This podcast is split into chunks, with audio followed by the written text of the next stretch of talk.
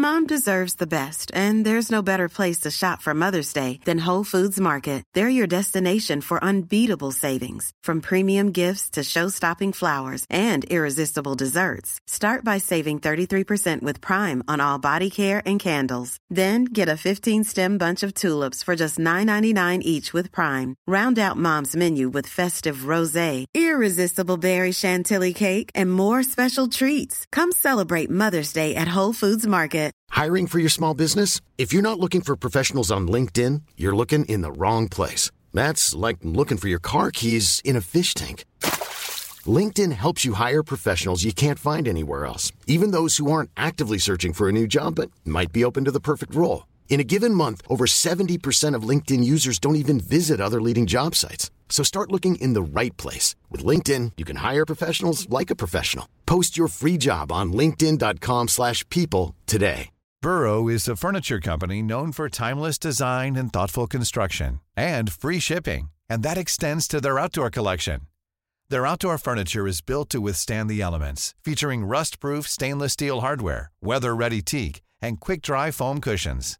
For Memorial Day, get 15% off your Burrow purchase at burrow.com slash ACAST and up to 25% off outdoor. That's up to 25% off outdoor furniture at burrow.com slash ACAST.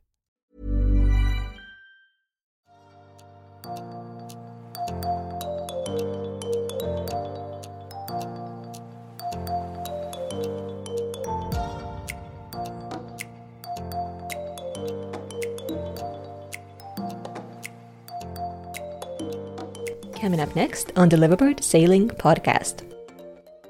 But it also is inspired a lot of people that know very little about sailing to want to go and try. And it's totally possible. We worked Yeah. with a lot of people that have no experience or virtually no experience and go through the process step by step slowly and, and then assess them or do they have good mechanical aptitude and are they going to grasp things in a way more quickly or is it going to be a little bit slower process and maybe we'd uh, suggest they hire a captain on the boat for, for the first little bit of time until they develop the skills enough to be safe on the boat.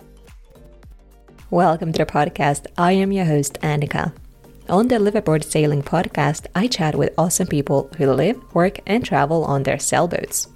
My guests share inspiring stories and real life advice about the lifestyle so that you and I can be better prepared for our sailing adventures. This week, I'm excited to bring you another value packed episode. This could have been labeled as an expert interview, as today's guests, Behan and Jamie from Sailing Totem, truly know what they're talking about and they share a lot of excellent advice. We talk about a variety of topics, such as the best and worst parts about this lifestyle, and they can talk about this with some authority, having spent over 13 years as liveaboard cruisers. We also talk about Mexico as a liveaboard destination, and Behan and Jamie share really good tips about common pitfalls of boat shopping based on their experience of coaching other people through this process. Now, here is my chat with Behan and Jamie from Sailing Totem. So, I was curious, thinking back to the beginning of your liveaboard journey, why did you want to leave your land life in the first place? What got you going? I think it was back in 2008 that you started sailing or started your live liveaboard life. So, what was your maybe main reasons or a couple of reasons for that? Sure. For for me, the journey began when I was 11. The the idea of going cruising was cemented in reading uh, Dove, Robin Lee Graham's book, and um, and from that age on, I grew up sailing with my family and became a sailmaker and, and sailed professionally, um, and, uh, and and that's what I wanted to do someday. And our path um, together, that someday was always going to be a post retirement thing because nobody went cruising with kids, or very few people, uh, until 2001, early two. My I got a call from my sister that she had cancer, and that all resolved okay. But I also got a few weeks later a call from my mother saying she had cancer, and that didn't resolve, and she passed away just a few months later, around the time our second daughter was born. And um, our someday um, dream became this switch to why someday. There's no guarantees. What are we waiting life. for? My mother was 56. She had just retired and was just making all of these plans for the things that she wanted to do, and that she didn't get to do any of them. And we thought, you know, this this future plan of ours was based in part upon um, modeling from our mentors, um, who did actually go after they retired, and and they had great adventures. They circumnavigated, and then they did the lap of the Pacific. But yeah, Jamie's uh, family experience really kind of snapped us into why are we waiting? Um, and so leaving land life for us then was um, something that went from a retirement dream to we need to take a sabbatical to spend time as a family because life holds no promises. And that was the, that was the major driver. It was um, it was truly this family time that we didn't have on land that we were seeking. Yeah exactly. And that's a very good reminder that life isn't guaranteed and you can make all the plans you want years ahead but there's no guarantee that you will get to that or be in that uh, in the right kind of health or financial situation or whatever. It's hard to predict that far ahead. So uh, it's definitely a good reminder. But you mentioned family time was one of the things that you wanted from this lifestyle. And I was curious about your experiences because you've always been doing this for so long. So what would you say are the best parts and maybe the worst parts of this lifestyle? Is family time and increased family time the best? It's awesome. It's so so great. I feel so lucky to have been able to adventure as a family while as, while our kids were growing up. As long as you don't kill them, because that gets complicated. right. So we recommend that um, it's better to go into this with uh, with good relationships. So the family time is the best and the worst part. Possibly. no, it's really it, it really is a, a, quite a gift because our lives are so busy and we had the chance to slow down the clock and to slow it down in a way that is so deeply fulfilling um, at the same time as giving our kids an incredible childhood um, and a wealth of experiences, a well that they can draw on literally for the rest of their lives, and a new way of looking at the world for them and for us. Um, an incredible privilege to be able to do that. When we when we began um, this realization of why is someday way down the road, why not make it sooner? Um, and we started to kind of assess our lives and figure out a plan and all. It was looking around and saying, okay, what's our schedule in the next couple of weeks? And it's like, well, it's the weekend, right? We get to hang out. Well, no, because we're rushing off to six birthday parties and you got to get the gifts and then it's back and then it's the soccer thing. I've got a meeting in Minneapolis on Monday, so I'll be flying out Sunday night and probably spending most of Saturday night on PowerPoint after the kids are in bed. So, our, like, our first child was born in 99 and two weeks later he was eight years old and it just goes by so, so quickly fast. and so, so um, once we transitioned into this and you're around your family all the time it does slow down that clock as being said when your life is patterned in a repetitive way and it may be a very good life you go to your favorite restaurants you see your friends you have a local uh, sailboat that you take out maybe you join you're in local races um, but it's it's patterned in ways that are repetitive and not differentiated. It may be wonderful, but those years kind of uh, are hard to pull apart later. And and I look back at our life, and every year is so wildly different. Okay, until COVID, but for the most part, every year is so wildly different. I can think about um, how old the kids were, um, and you know when and I can pick a year and a month and, and I'll say, right, we were in Vanuatu and we had the most incredible experience where we were snorkeling this reef and a tuna basically screeched to a halt and stared at Jamie as if he might be his next October prey. 2010, by the way. Boom, right? Like our life has this, um, uh, this richness that is uh, from being less patterned in that repetitive way that, that a good life might be but we like our version. Yeah, for sure. That makes sense. And I can completely understand that routine. Like it can be very comforting and very nice and easy. But when you start thinking about it, like, wait, is this what it is? Like, yeah, it's a great, nice routine that I got to go about for the next 10, 20, 30 years. So wait, what, what's there? So you don't want to know everything that happens. You know, don't want to picture your life 10 years from now and realize that it's been the same than the last 10 years. So I, I can understand that. I want to jump in a little more on the best and worst because um, I feel like we've given a little slice of it, I, and I want to expand a little more, which is just to say, I feel like some of the best of this life is that incredible opportunity to build genuine empathy for this huge range of humans on the planet, uh, because we get to meet them and share meals with them and learn about their language and culture, and and I just love that so much that we have this constant learning opportunity but you know, the worst parts too. There, there are times you know that we have high highs and low lows, and it can be incredibly stressful. We live closer to the edge. Uh, we have less security. We have a lot of unknowns, and and that can be deep stress. That I would say they don't happen enough that I want to characterize them as as worst in a way that happens often, but they do. Yeah, for sure. It's definitely a balance there for sure. But you referenced there some of the destinations that you have visited, and obviously you have seen a lot after your circumnavigation. But you also spent a lot of time in Mexico, particularly recently, you spending the pandemic there. And uh, I know there's a lot of listeners from the Pacific Northwest area who are or are about to head to that way uh, and do the liveaboard life in Mexico. So I would love to hear your thoughts about Mexico as a liveaboard uh, destination. It's so good. it's a it's a great mm-hmm. region mm-hmm. because um, because it's got these hubs where you can more easily live live aboard with a community of other sailors or or live aboard less active cruisers, and that's fine with the town and and um, resources locally, or you can actively cruise the 2,500 miles of coastline and and um, different regions on the mainland. There's so much diversity. South, it's so mm-hmm. different than up in the Sea of Cortez. So it, it's we we've done twelve thousand miles in Mexico over a cumulative, I think, four and a half yeah. years out of the last fourteen. Um, not all by choice. COVID has kind of shut us down here and, and kept us from going west again. But we, we enjoy our time here. Mm-hmm. It's a friendly culture. It's it, very safe, uh, contrary to opinions north of the border. Um, I feel so much safer here than I do up north. Um, it has very friendly people. Mm-hmm. Um, the food is fantastic. It's extremely affordable. I mean, there's so many things that make it a good place to be living aboard and cruising. Of course, and the weather doesn't hurt either.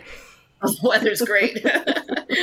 it is interesting to hear, though, that you're uh, saying that it's it's maybe more friendly towards liveaboards than, say, um, North America or the, the USA or Canada. Um, not that Canada is necessarily unfriendly towards liveaboards, but it's certainly a challenge to find that one marina that may or may not allow liveaboards and then there's wait lists for years and years. So it sounds like that aspect of the liveaboard life sort of logistical where am i going to go? Am i allowed to be here? Is maybe not an issue in, in uh, mexico then. It's true. It's really not an issue. You can pick a, a place a marina around Puerto Vallarta people live aboard, people snowbird, um, people actively cruise and are transient through those places. La Paz is another place, Puerto Escondido or Loreto area, um, and and wait time to get a slip is is um, is pretty much zero everywhere. Uh, there's usually places available, and they don't care if you're living aboard or, or passing through. Well, that is great to hear that uh, there are places in the world who are friendly towards that. Another thing I wanted to hear from your experience, since you have uh, so many years of experience and you've seen so many places. And of course, since you have circumnavigated, uh, I have the mandatory question of where in the world are your favorite places? And I don't know, is this going to be the rest of the podcast, you listing everywhere you've been? but uh, what are the highlights? yeah, it's true. It is the obligatory question. Um, I've got about a hundred top ten places, so mm. yeah, if you've got the time, truly. But, Let's do alphabetically. right. Not chronological because yeah, no, so many favorites and so many themes among them. Um, I think at the end of the day, uh, the places that we especially love are the places where we're able to connect with people um, and learn more about that place. And um, those countries are everywhere. Uh, I think that the countries that we've liked least have been um, the ones where it was most familiar. Where yeah, most familiar culturally, and where you feel more on the outside because uh, although we might be interested in meeting people uh, there, they're less interested in meeting us. There's if not that a warm fuzzy feeling, but by Not that we're so special and need to be met. Just that they've got busy lives, and we've got you know, it's it's more we uh, like the interaction. common to the but- U.S. I guess. Um, so top places, depending on what's the category. If we want to talk about best places for food that we've been, Best it could be Thailand, Indonesia, Mexico, South Africa.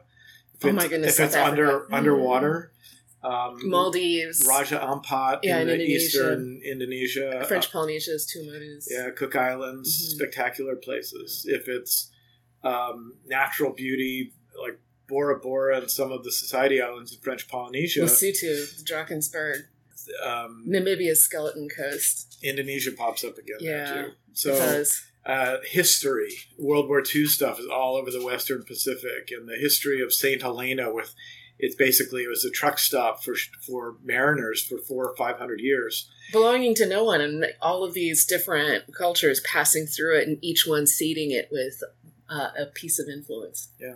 Um, yeah it's sorry i'm sorry it's a very unsatisfying answer to a really legitimate question um, Basically, go, go see all the things. yeah No, that's exactly what I expected to be. I, I would have been surprised if you'd been like, no, this country is the one, number one. But I was just so curious to hear about your thoughts, and I loved hearing that.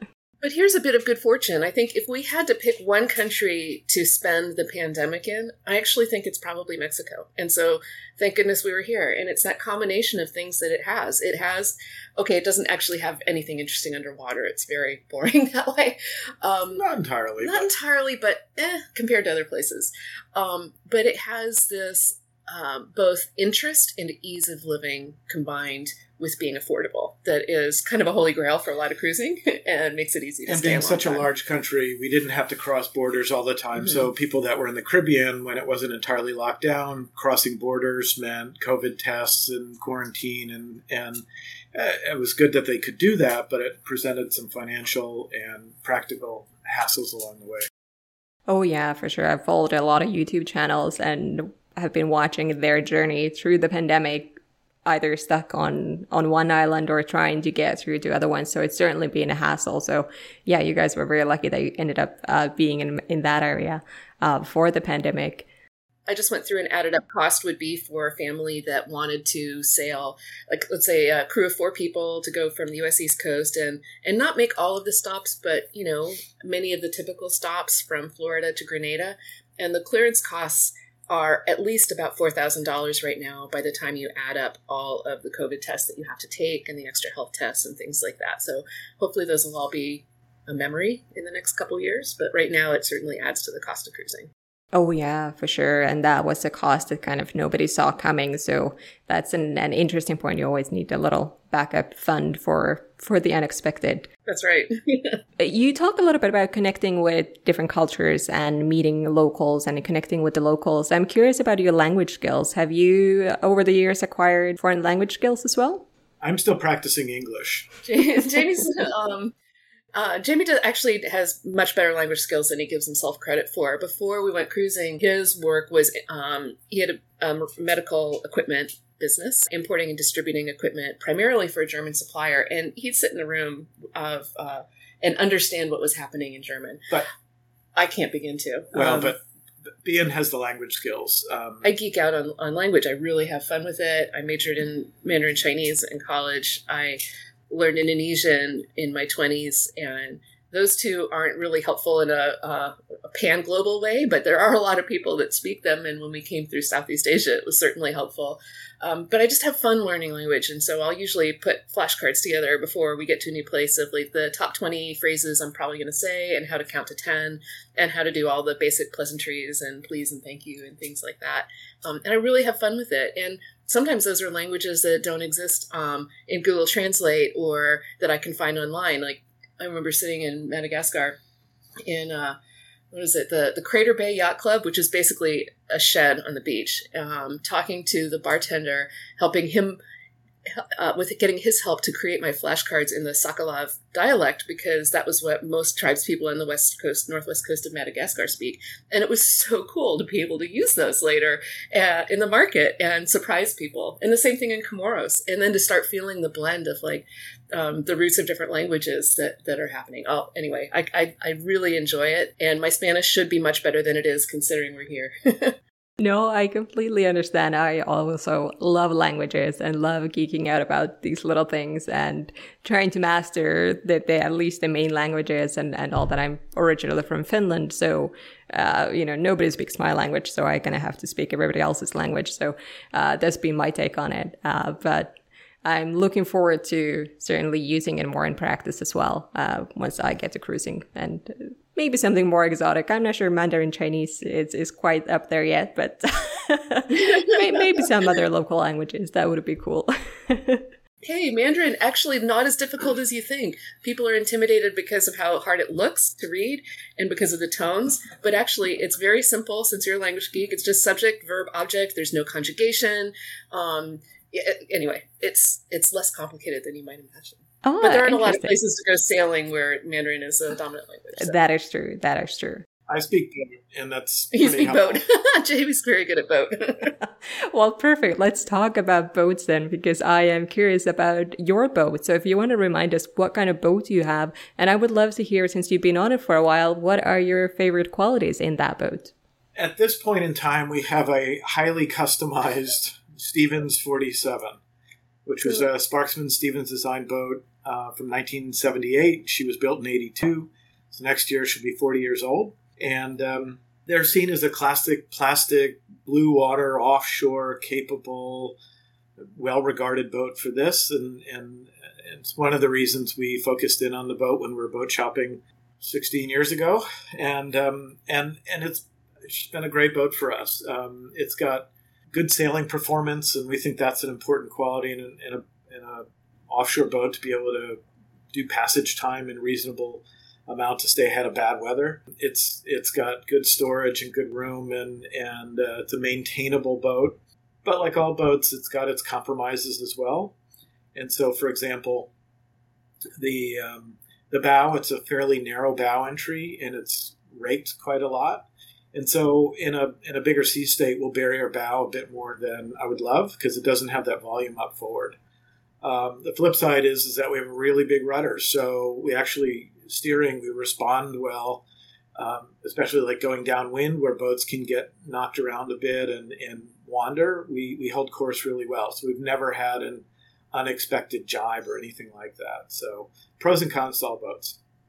Um, and the, the highly customized part at this point is that when we first got Totem and we were moved aboard as a family, we actually, just before we moved aboard, we had dinner on the boat one night and we have three little kids at the time. And the five of us could not sit around the table literally couldn't fit um, around the table in the main cabin. Yeah, for to to have a meal. The table folded out, and so one person had to sit on the other side, and it felt like a banquet table, which just didn't seem very family like. And so, no, over there on the starboard side, um, yeah. that began this journey of making Totem ours, and so main cabin modifications, cabinetry modifications.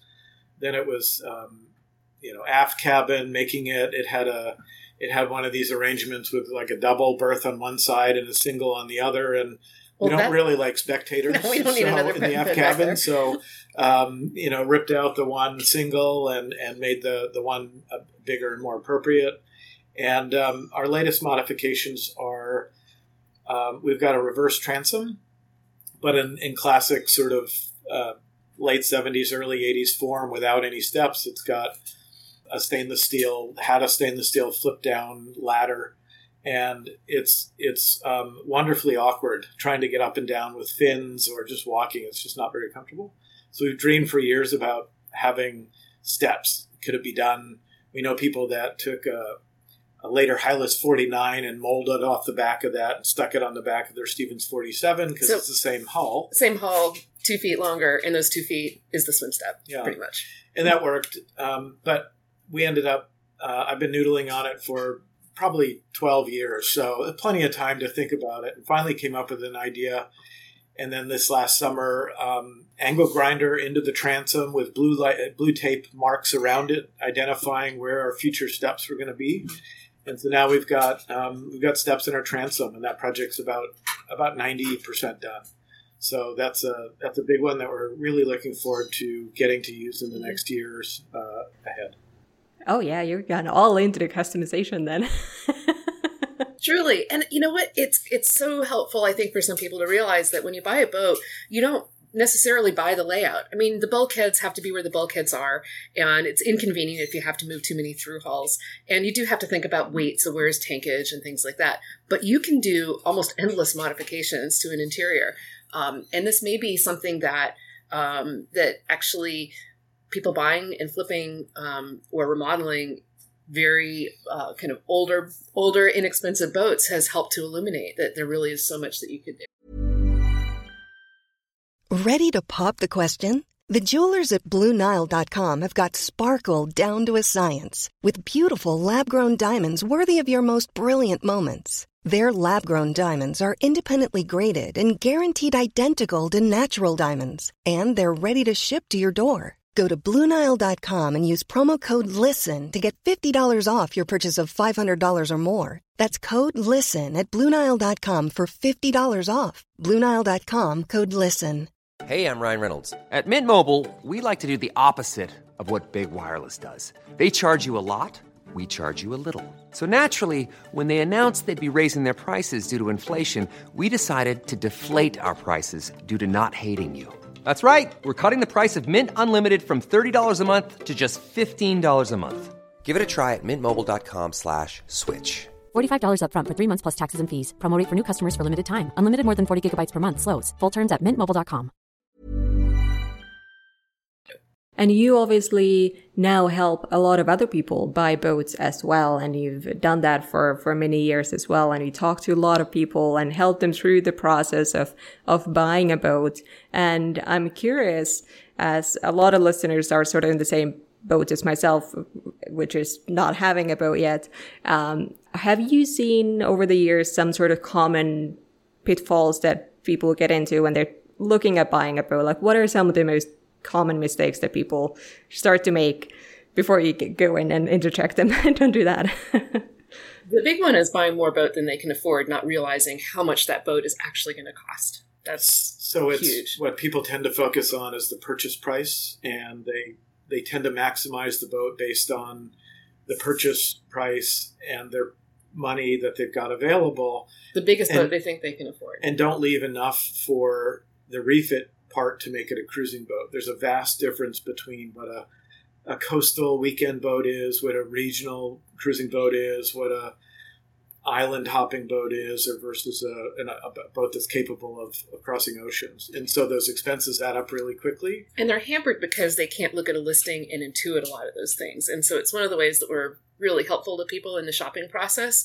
Jamie has the superpower of being able to read the tea leaves in a listing based on what's said and what's not said provide the real story on possibilities for this boat, if there's even enough information to do that. Because regionally, some listings are very, very thin. It's very hard to get a, a, a detailed, thorough listing from a boat in the Med, for example. Yeah, we, we've got a process to work through this um, that helps uh, evaluate listings and and then um, compile all of the costs to look at what is the real investment required to make this boat ready to do whatever your cruising right. vision is. Like real numbers, so that that boat that looks like a, a steel, actually, when you add everything up uh, uh, for the possibilities of what it's going to take, and, can can can double, you know, readily. And the point isn't that not that you need a million dollars to go cruising; it's that whatever amount of money you have, that you're sizing appropriately for that. So that that's a real common one. Is the um, getting the money part wrong. Another one for families can be um, wrong sizing the boat. Basically, um, getting a boat that might be appropriate for their their children in the size that they are, but if they want to go long term, those needs change, and the boat's not scalable to that.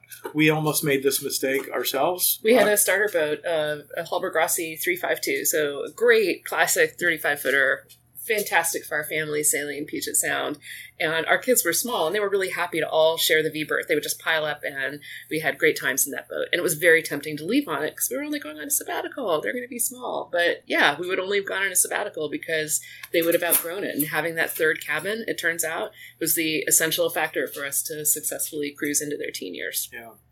I think one other one that's really important to, to call out is simply the transition to being on a boat is is can be challenging. So there's different aspects to this, but one of them is is you've moved on the boat. You're you're a cruiser now, but spending all your time focusing on the boat and forgetting the priority that you're there to go enjoy the places around you, and especially with families where kids are like, okay, you picked me out of my school, you've pulled me away from my friends, I'm now in this place I don't know anybody, and all you want to do is work on the boat all day long. This is not fun for me.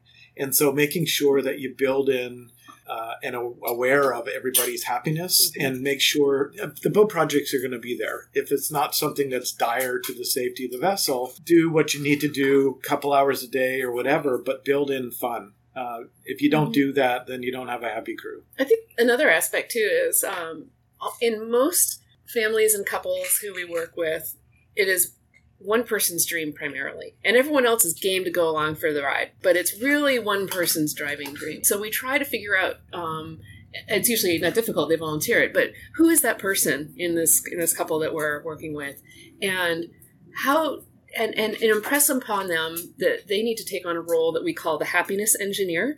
That it is incumbent on them to make the transition onto the boat go well and to make those early months go well. And um, that that kind of is their burden to ensure that everyone who's game to go for the ride continues to be happy to stay with it because we see many people stop cruising abruptly and early uh, because that isn't managed well. And, and related to that is simply um, when you go cruising, it's you're on a boat, so there's there's sailing and there's boating, but that's just one part of the journey. And so if you if the whole experience leading up to it is this is this boat trip this is a sailing adventure and then you you go out in your first day and you got the weather forecast wrong and you have a bad day on the water.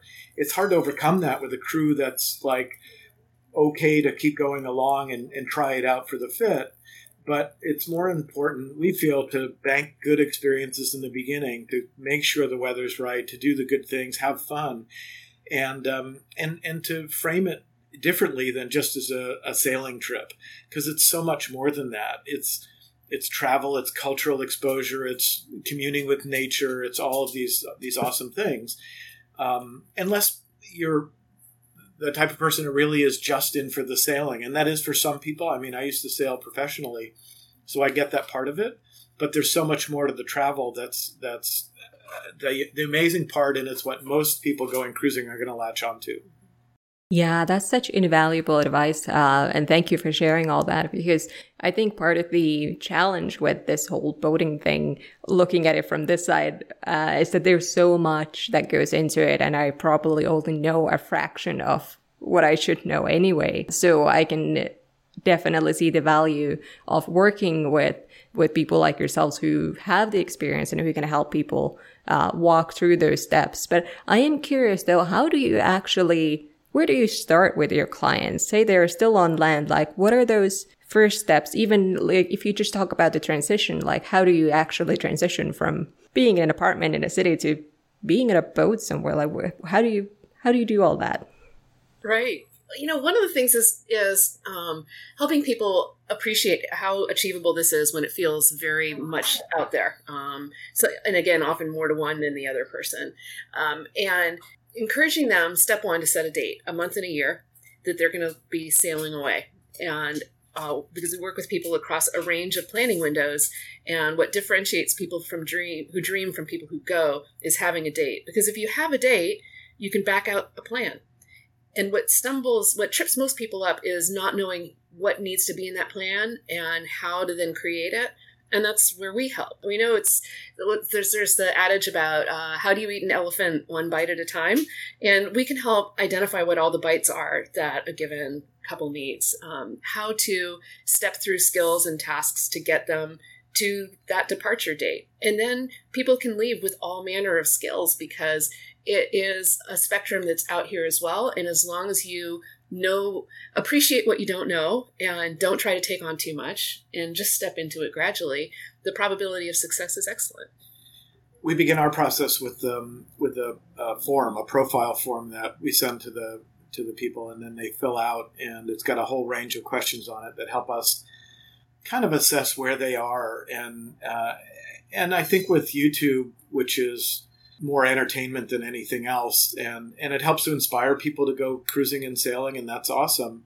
It does give a lot of false sense of what cruising is actually like, um, and and so There's not as much sailing. Yeah. Spoiler. yeah, well, but but it also um, pe- people come with different ideas of what what cruising is, and so sometimes there's a misalignment in the image of that, and and maybe cruising isn't really for them. But it also is inspired a lot of people that know very little about sailing to want to go and try, and it's totally possible. We worked Yeah. with a lot of people that have no experience or virtually no experience, and go through the process step by step slowly and and then assess them or do they have good mechanical aptitude and are they going to grasp things in a way more quickly or is it going to be a little bit slower process um, and maybe we'd suggest they hire a captain on the boat for for the first little bit of time until they develop the skills enough to be safe on the boat. So and, and we've spent time helping people on their boats exact uh, directly when we're in a, a region like that. So everybody's different.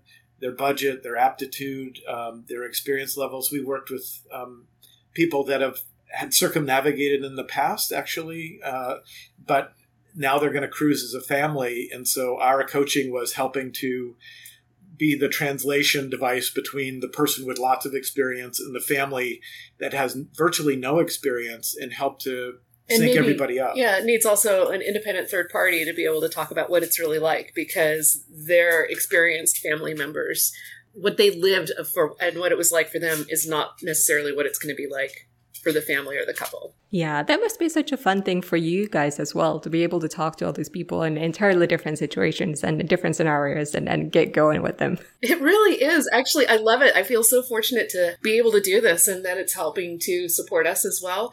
I really, really believe the world is a better place when more people get out cruising. It, their lives are better, our lives are better. Um, and what we all know and understand about each other is better. And if we can be a little part of that, fantastic. The fun part is to see the the photos come in when they finally get out and they get to their first cool destination and the kids are running up and down the beach or it's a couple and they're having sundowners with their new best friends that they they've known for 20 minutes but they anchored next to them and they said hey let's have a beer or whatever Well, when the switch flips and they're less anxious about the what they don't know that might happen and are able to sink into the moment. And since you have worked with so many different kinds of people with different backgrounds and different sort of starter situations, do you know, is there a general timeline? Like, how long does it take people to prepare for that? Like, are most people planning years in advance or one year in advance? it's a pretty broad range i would say if i had to pick an average it would probably be a year and a half to two years um, but we have plenty of people that come with us and say we're actively looking to buy a boat now we want to be on it in six months or and we've had and we've really only just been inspired in the last few months but we're, this is what we want to do and we're charging down that path so less than a year from we should do this thing to we're on a boat Yeah, and in reality, sometimes those aren't. It's not the best timeline for people. So our advice sometimes is to slow down. There's more process here. You, you, can- you can work out and get the boat, but maybe on the boat you're not going to set off and sail around Cape Horn in the first year. Um, so let's you know go to the Bahamas first, and then figure out anchoring and all the other things that we can work with you on. Some people have a longer timeline. It's it's either five decade, five years or even. even longer, and it's um, they come to us because they want to know about how to start planning now and what sort of financial requirements are there and and how do we start saving now? And how do we make it feel real when it's five eight years away? And we can And so give them tools. for that. yeah we can give them tools to help work through those things uh, ways to stay motivated uh, ways to manage the planning process. And again there is no one size fits all but there is kind of a common list of those skills and tasks that we try to have them be aware of and think about and seek experience in or just tick off like getting your virtual mailbox set up things that you need to do and and pitfalls to avoid. So um, a lot of people experience this thing where they'll have this idea, they'll go start telling people, "Oh, we're going to sail around the world," and people are like, "That's dumb. Why would you do that?" Or family members that are um, that take it offensively that they're going to leave and go and do something else and and have a, a negative reaction and um, I mean, we we experienced that. We have other cruising friends that experience that, and so it's important to know if you're preparing for this, especially when it's a family, that not everybody's going to share your idea of a dream lifestyle the way that you do, and so be careful about how and when you share information. Yeah, for sure. And one thing I would love for you to talk about is your coaching service because it already sounds like it covers so many different areas that we've already touched on here. So, just as an overview, so what do you help people with? Like, to tell everybody, what can you help them with? Because there is a lot that goes into it. so, what do we do? Well, uh, we do we we help people find a boat that is um, a, a, good fit for them and financially within their means to be able to afford to go cruising and fit their vision of and open their eyes in that process because like we were talking about earlier so many people don't know how to evaluate a boat and its readiness for cruising. And it's very easy to be misled by a listing because they all make them sound like they're just ready to go. Like just or not all but it's it's not uncommon. They all want to they're all trying to sell the boat and they may say oh just provision and go. Turnkey well, it's turnkey. turnkey. there's no right. turnkey boat and, out there. and, you know rigging renewed in 2018 we'll look at that. As a 2008 boat. And if the rigging was renewed that means nothing. That doesn't mean anything. That means you probably have to replace the rigging and depending on the boat that's like and well, it's thousands of dollars, but rigging renewed. Another area that we talk about a lot and work people through is um, is getting dirt off of their feet, leaving land life. Basically, there's a lot to, to disentangle. exiting mm-hmm. that um, life that you know so well, from mail service to finances to getting rid of all the junk in your closets, whether you're keeping your house or selling it or whatever that looks like, and and helping to wrap up that in a way because the transition to getting onto the boat is probably about the hardest thing because you're juggling the boat selection and purchase process and getting rid of all the stuff on land.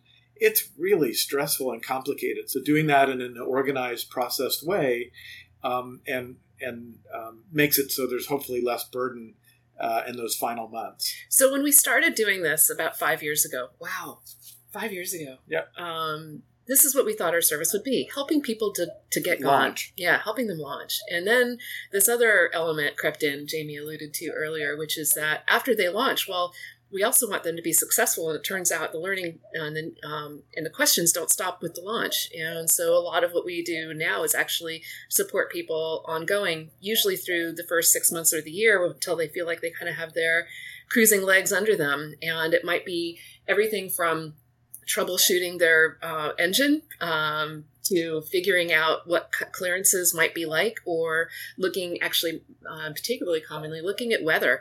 One of the things that scares people early on is misjudging weather, and it's very common for people unfamiliar with marine weather forecasts to misinterpret them. And so we spend a lot of time and some hand holding to help them avoid circumstances that will be unpleasant at best or scary or turn them off uh, and end their cruising dream at worst. Yeah, I think the three areas after people go that we spend a lot of time on are the physical part of the boat, meaning what is the condition and the capability of your boat.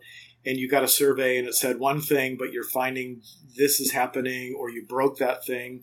And it's helping people assess how to repair or make the most of situations that way.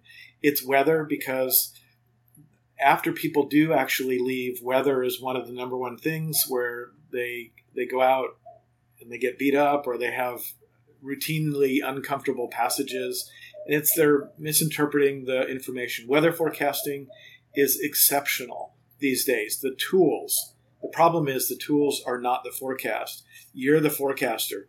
How you interpret those tools is the, the solution. And then the third one is the practical side of the lifestyle which is country clearances, provisioning, um, realistic routing. I mean, thinking they're going to go from A to B in a six month period, you know, a season essentially. A- anchoring etiquette. You know, you get down mm-hmm. to Martinique and the charter boat anchors seven feet from your transom. How do you gracefully tell this new neighbor that they're too close? And, or um, not have you actually just entered a new anchoring culture area and you kind of have to deal with it and, and get up and move yourself if you're uncomfortable with it yep all right, that is a lot. it keeps us busy. We've actually, um, I think we've got just about what sixty-eight active coaching clients right now, and over we, three hundred that we've helped along the way. Three hundred and three. We we thought we could p- kind of peak around twenty people actively because there's it's a one-to-one relationship, and we spend a lot of time at it, and we're ridiculously cheap. Um, the only because everyone is different every budget every boat every skill set every set of goals like the, co- the combinations are so unique to each wanna go cruiser gonna go cruiser and Yeah. and it does take that one one of the other really cool outcomes has been creating this community um, that our clients have connected with each other um, primarily through facebook group but uh, some other vehicles too. They're connecting with each other to support before they leave and then after departure. And you know we get these pictures of meetups on the beach in Barbuda. And it's pretty cool. It's really, really neat to see because we're all on that same train of trying to get more people out successfully, happily cruising. Mm-hmm. Yeah, and that is a great goal to have, and you've already shared so many good tips on on this chat. So thank you for all of that. But how can people get in touch with you if they want more of that one-on-one directed and targeted uh, assistance for for their situation? Yeah, so probably just the easiest thing is to go to our website, which is sailingtotem.com. Uh, we have information there in the on the homepage in the main menu. There's also a place to contact us through that um, and ask us anything about how it works and uh, if they want to know more than subscribe on the site. But it's a pretty easy way to keep in touch. And then Sailing Totem is just our handle across various social media. We're we're pretty easy to find that way. I am sure you've found this episode useful, and I highly encourage you to check out the sailingtotem.com website to learn more about the lifestyle and also about the coaching service Behan and Jamie offer, if that is something that is relevant to your situation. They're so knowledgeable and genuinely helpful, and you may have noticed that a couple of past guests have mentioned using their coaching service to help them get started. We had a lot to talk about, and not quite everything fit into this episode, but the extra bits are available on Patreon. You are more than welcome to join me there for some extra content and behind the scenes updates. I'll share the link in the description if you want to learn more. My guests next week have a lot less experience than Behan and Jamie, so you'll get a very fresh perspective about starting this lifestyle with almost zero experience. In the meantime, let's continue to chat on social media or Patreon. Bye for now.